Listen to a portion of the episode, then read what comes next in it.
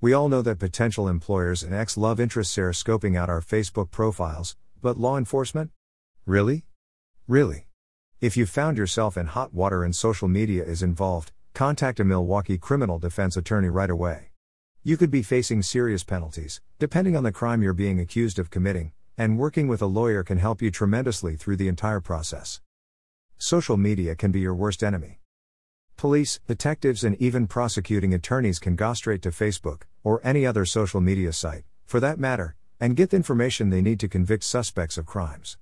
It's important to note that the things you post on social media, even if your pages are set to private, are never truly private. Guilty social media posts that resulted in criminal charges. A Virginia boutique owner tracked down a pair of small time shoplifters using Facebook, resulting in convictions. White collar criminal Maxi Sopo hightailed it for Mexico when he was running from bank fraud charges, but authorities located him after he made a series of Facebook posts about living in paradise. A college student was nailed with an underage drinking charge because an undercover officer posed as an attractive young girl to gain access to his personal photos. There are hundreds of cases like these, including police using Facebook to track down people with warrants, that illustrate how genuinely damaging social media can be to any case.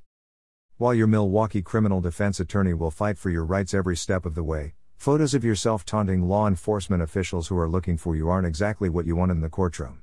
Do yourself a favor and unplug from social media if you're a suspect, if you've been accused, or if you've been charged with any type of crime.